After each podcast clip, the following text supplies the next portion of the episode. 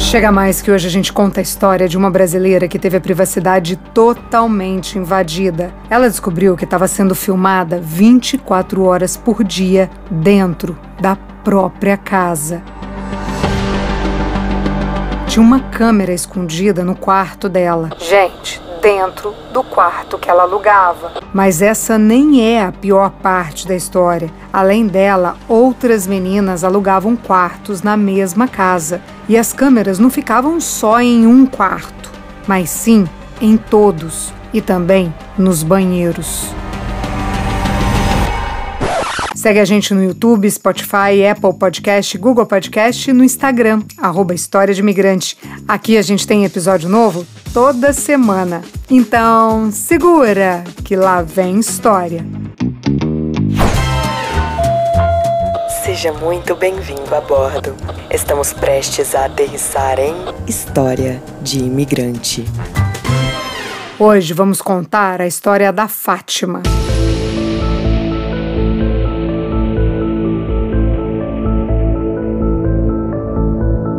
A história começa em 2022 na costa oeste dos Estados Unidos.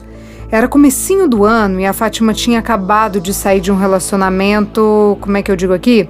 Sei lá, o cara era viciado em pornografia e ela não queria uma pessoa assim ao lado dela. Então ela decidiu terminar o namoro e resolveu aproveitar o embalo de mudança de vida para mudar de estado também. A Fátima foi viver mais perto da família dela em Massachusetts. Chegando lá, ela ficou hospedada na casa do irmão enquanto procurava um lugar para morar.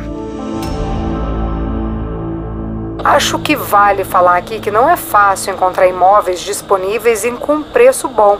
E na maioria das vezes, quando a pessoa está sozinha à procura de um imóvel, ela acaba alugando um quarto na casa de alguém. Esses quartos de aluguel são mais fáceis de encontrar e os preços também são bem mais acessíveis.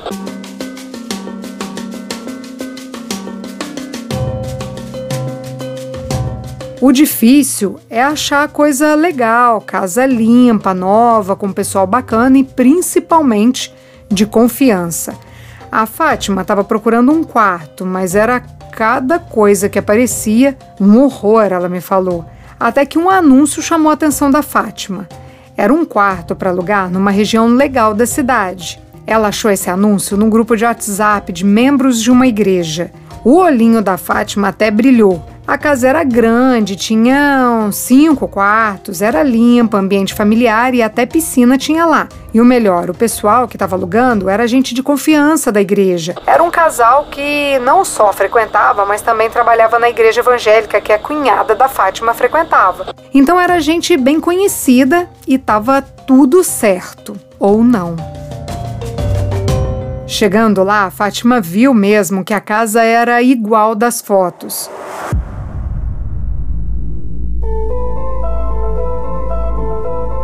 Era uma casa de dois andares. Na parte de cima ficavam quatro quartos e tinha mais um quarto no andar de baixo.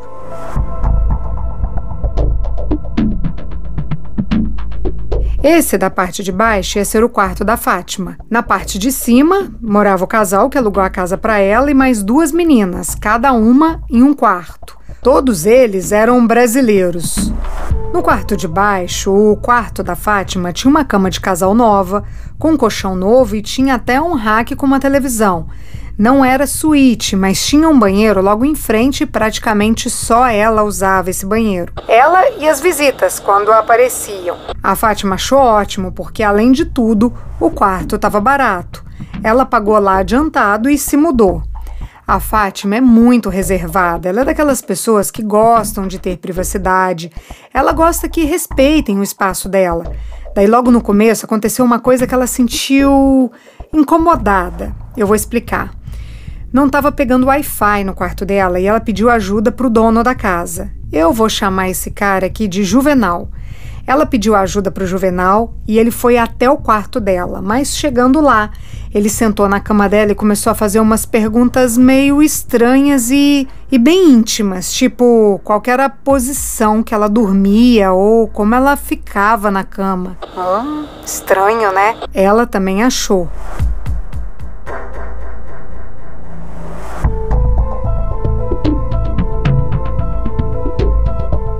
Mas aí ele mostrou para ela lá que a internet dele estava conectando normalmente, só que quando ele mostrou o aparelho para Fátima, o celular dele, ela viu uma notificação de presença. Ele tinha acabado de receber uma mensagem que mostrava que alguém tinha passado perto de uma câmera. Ela não viu a imagem da pessoa, só a notificação no celular mesmo. Na hora, ela não deu muita atenção para aquilo porque a entrada da casa tinha câmeras, então essa notificação podia estar tá vindo dali. Deixa eu dar uma pausa aqui para falar quem é o Juvenal. O Juvenal é um homem moreno, de estatura mediana, muito simpático e comunicativo. Ele tinha uma empresa de pintura, mas sempre estava em casa. Ele era um pouco assustador também.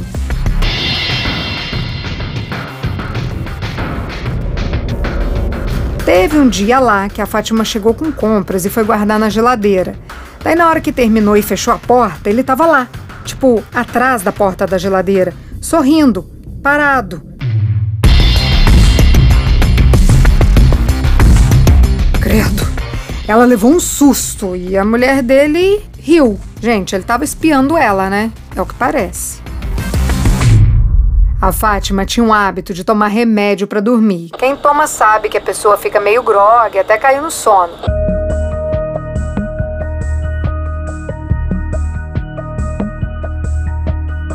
Então já tinha um mês que a Fátima estava morando nessa casa quando, numa noite, uma luzinha chamou a atenção dela.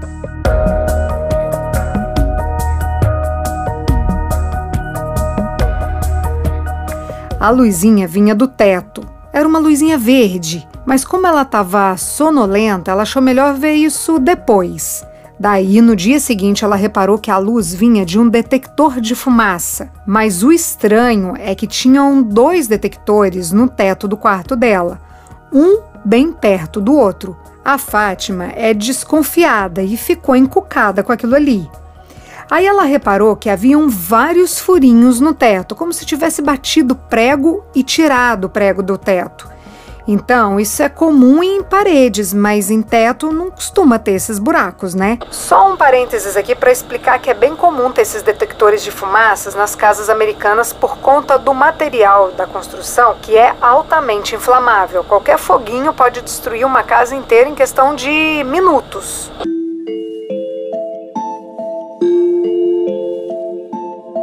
Continuando aqui na história, no final do dia, quando a Fátima chegou em casa, ela foi procurar na internet se aquele aparelho com luz verde não era, na verdade, uma câmera.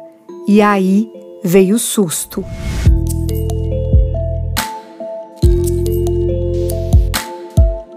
Ela viu um aparelho igualzinho aquele da luz verde numa loja de vendas. E não, não era um detector de fumaça de verdade. Era sim uma câmera escondida.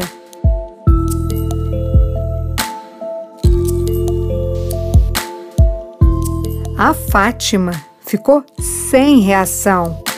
Gente, se tem uma câmera dentro do quarto dela, isso significa que tem alguém espiando ou até gravando tudo que ela fazia lá. E pensar que tinha alguém de olho nela trocando de roupa, quando ela fazia a higiene pessoal ali dela, a intimidade inteira da Fátima. Nossa, o espião via até onde ela guardava dinheiro, senha de bancos, de aplicativo, tudo. É muita informação que uma câmera dessa pode registrar. Daí dá pra gente entender o tamanho do medo que a Fátima estava sentindo. Como ela estava morando um mês nessa casa, ela já tinha feito amizade com uma das meninas que morava no quarto do andar de cima. Eu vou chamar essa roommate aqui de Alexandra. Então, quando a Alexandra chegou do trabalho, a Fátima foi correndo contar para ela da suspeita. Até ali era uma suspeita, porque ela tinha visto lá na internet uma coisa que parece muito com a câmera escondida. Mas certeza, certeza ela não tinha. A Alexandra tirou uma foto do aparelho e mandou pro namorado dela. Esse namorado entende aí de tecnologia. E aí, vocês já sabem, né? Sim, era uma câmera.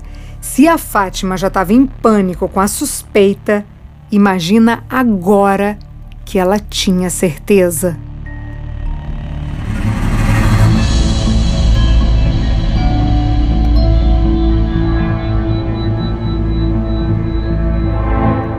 A Fátima ficou horrorizada. As duas saíram desconcertadas rumo à delegacia. A Fátima colocou o aparelho na bolsa e, chegando lá, veio mais uma confirmação.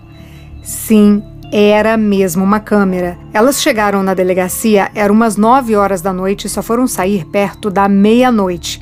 Ficaram esse tempo todo prestando depoimento. Até a moça que morava no quarto antes da Fátima foi chamada para prestar depoimento. Isso porque essa menina, essa menina que, que morava lá antes, faz vídeos para as redes sociais, ela é influencer. E por que a polícia chamou essa garota lá? Porque queria ver os vídeos que ela fez no quarto. E nesses vídeos que ela publicou, tinha lá claramente os dois aparelhos no teto Cada hora, um dos detectores aparecia num lugar diferente, dependendo do vídeo. Daí a explicação para os buracos no teto. Toda vez que trocavam a câmera de lugar, ficavam os buracos da instalação antiga. E por que essa mudança de lugar? Para registrar imagens das meninas em ângulos diferentes. Olha só, isso aqui não é só coisa de voyeur, não de gente tarada que gosta de ficar olhando mulher pelada. Pode até ser isso, mas pode ser coisa muito pior. Pode ser tráfico humano, porque imagens assim valem grana no mercado negro. Nós já contamos aqui a história de um cara que filmava enteada trocando de roupa e até os momentos íntimos que ele tinha com a mulher dele e vendia essas cenas na Deep Web. Esse episódio chama Casei com um Monstro. A Deep Web é um lugar na internet que não tem nenhuma fiscalização. A gente fez um vídeo explicando certinho como a Deep Web funciona e tá lá na nossa página do Instagram. Bom, voltando aqui, quando a Fátima foi liberada da delegacia, ela já logo falou para a polícia que não tinha condições nenhuma de continuar naquela casa. Até porque ela estava com muito medo do Juvenal. A câmera estava dentro da bolsa dela, lembra? Ele podia estar tá ali vendo toda a movimentação pelo monitor, pelo celular dele. Não tinha como ela saber o que, que podia acontecer. Daí a polícia armou um esquema. As meninas foram para casa e entraram direto para o quarto, cada uma para o seu quarto, para pegar as coisas, enquanto a polícia esperava na porta. Tava todo mundo dormindo dentro da casa. Já era tarde, né? Era mais de meia-noite. Mas quando a Fátima entrou na casa, totalmente paranoica, ela viu que na sala também tinha um detector falso. E mais, pasmem, uma câmera no banheiro que ficava ao lado do quarto dela. A Alexandra achou outra lá no banheiro de cima. Nisso, a polícia entrou e o Juvenal foi acordado e levado para a delegacia. A mulher dele defendeu o marido, disse que ele era inocente, que não tinha nada disso.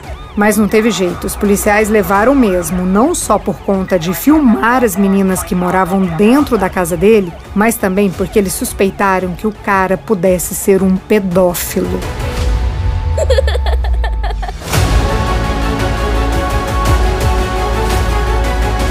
Mas de onde veio essa suspeita da polícia?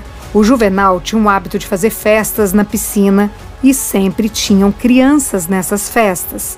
Onde que as crianças trocavam de roupa? Onde que elas colocavam biquíni, calção? No mesmo banheiro que a Fátima usava. No banheiro que ela também achou uma câmera escondida. E pior, tinha uma escola infantil bem em frente à casa deles. Então, para prevenir qualquer outro crime, a polícia levou o juvenal preso. A Fátima teve ali 15 minutos para arrumar as coisas dela, pegou o que dava, colocou tudo em um saco de lixo e foi para casa do irmão completamente abalada. Dentro da cabeça dela não tinha outro pensamento a não ser que tipo de imagens ele tinha dela no banheiro, no chuveiro, na cama e quem estava vendo esse material. Onde esses vídeos tinham chegado?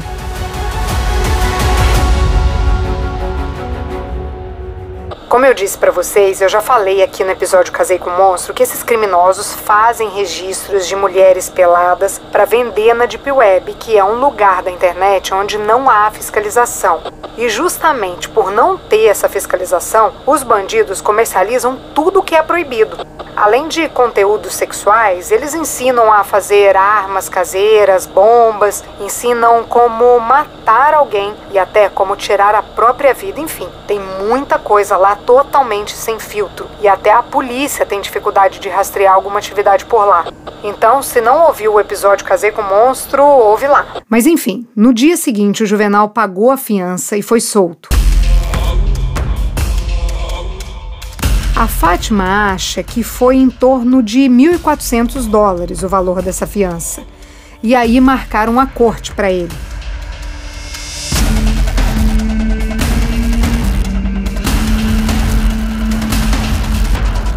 Mas assim, marcaram a audiência, mas só isso. Nem tornozeleira eletrônica colocaram nele. Enquanto o Juvenal estava solto, ele descobriu que foi a Fátima que fez a denúncia. E o que ele fez? Nem precisa ser adivinho para imaginar que ele foi atrás dela, né? Ele ligou para ela pedindo para ela retirar a denúncia. A Fátima precisou pedir uma medida protetiva na polícia contra ele. Aí, nesse meio tempo, antes da corte, o Juvenal foi dando um jeito de desfazer das coisas que ele tinha nos Estados Unidos. Ele vendeu os carros que tinha, conseguiu vender assim, debaixo de um quieto as duas casas que ele tinha com a mulher dele. Gente, pensa aqui comigo. Essa esposa dele ou é muito dependente emocional do marido, muito inocente, ou ela é totalmente o contrário disso. Nesse caso, parceira no crime. Mas é tão nojento imaginar mulheres compactuando com crimes contra outras mulheres e até contra crianças. Ah, sei lá, é um comportamento inadmissível, né, para os homens. Agora, para uma mulher, não dá para entender. Bom, Aí vocês já sabem o que aconteceu, né? O Juvenal e a esposa dele fugiram para o Brasil. É claro que tudo isso mexeu muito com a vida da Fátima a ponto dela demorar a voltar a trabalhar. Mas assim, sabe como é que é, né? Na gringa, a gente nem tem tempo de recuperar de um baque desse e já tem que voltar ativa. A Fátima trabalha com faxina e estava recomeçando a vida em Massachusetts quando tudo isso aconteceu. Tinha pouco mais de um mês que ela estava lá. Daí ela colocou lá um anúncio oferecendo serviços de limpeza no Craigslist. Logo na primeira resposta, um e-mail de um cara chamando a Fátima para limpar a casa dele.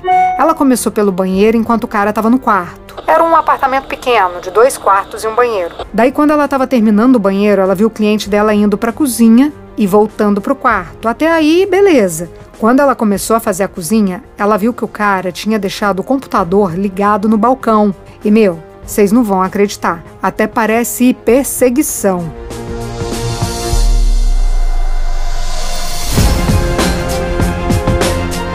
O notebook estava ligado passando um filme, um filme pornográfico. Agora pensa, você sozinha numa casa com um cara que você não tem a menor ideia de quem seja e ele faz uma dessas? Bota o computador do teu lado com um filme pornô? Consegue imaginar isso?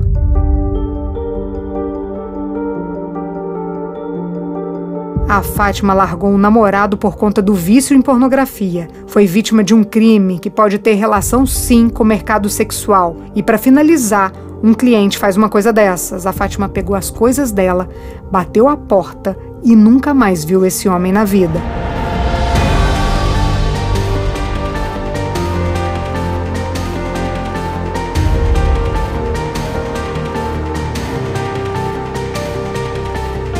Sobre o Juvenal, ele está sendo procurado pela polícia por violência sexual, mas depois que ele fugiu para o Brasil, ela nunca mais ouviu falar dele. Essa foi a história da Fátima. Na semana que vem a gente conta uma história que só pode ser coisa do destino. Uma brasileira estava vivendo num relacionamento tóxico, com abuso financeiro, quando foi procurar um cara que jogava búzios para tentar ali salvar a relação amorosa dela. Só que esse cara não deu bem a resposta que ela esperava, na real. O que o homem falou deixou nossa brazuca com uma pulguinha atrás da orelha, algo como: Seu amor tá longe daqui. Você vai casar com um estrangeiro. Mas como se ela tinha acabado de financiar o apartamento com o namorado? E mais, como é que ela podia se apaixonar por um gringo sendo que ela nem conhecia nenhum? Ah, a gente conta tudinho na próxima quinta, aqui no podcast História de Imigrante.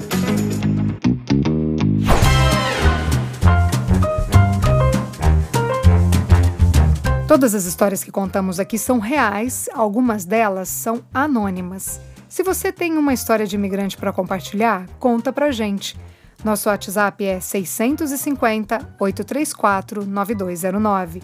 A edição de som é de Tadeu Jardim, a produção, roteiro e apresentação, Priscila Lima. Essa é uma realização Estúdio Fita. Até a próxima história.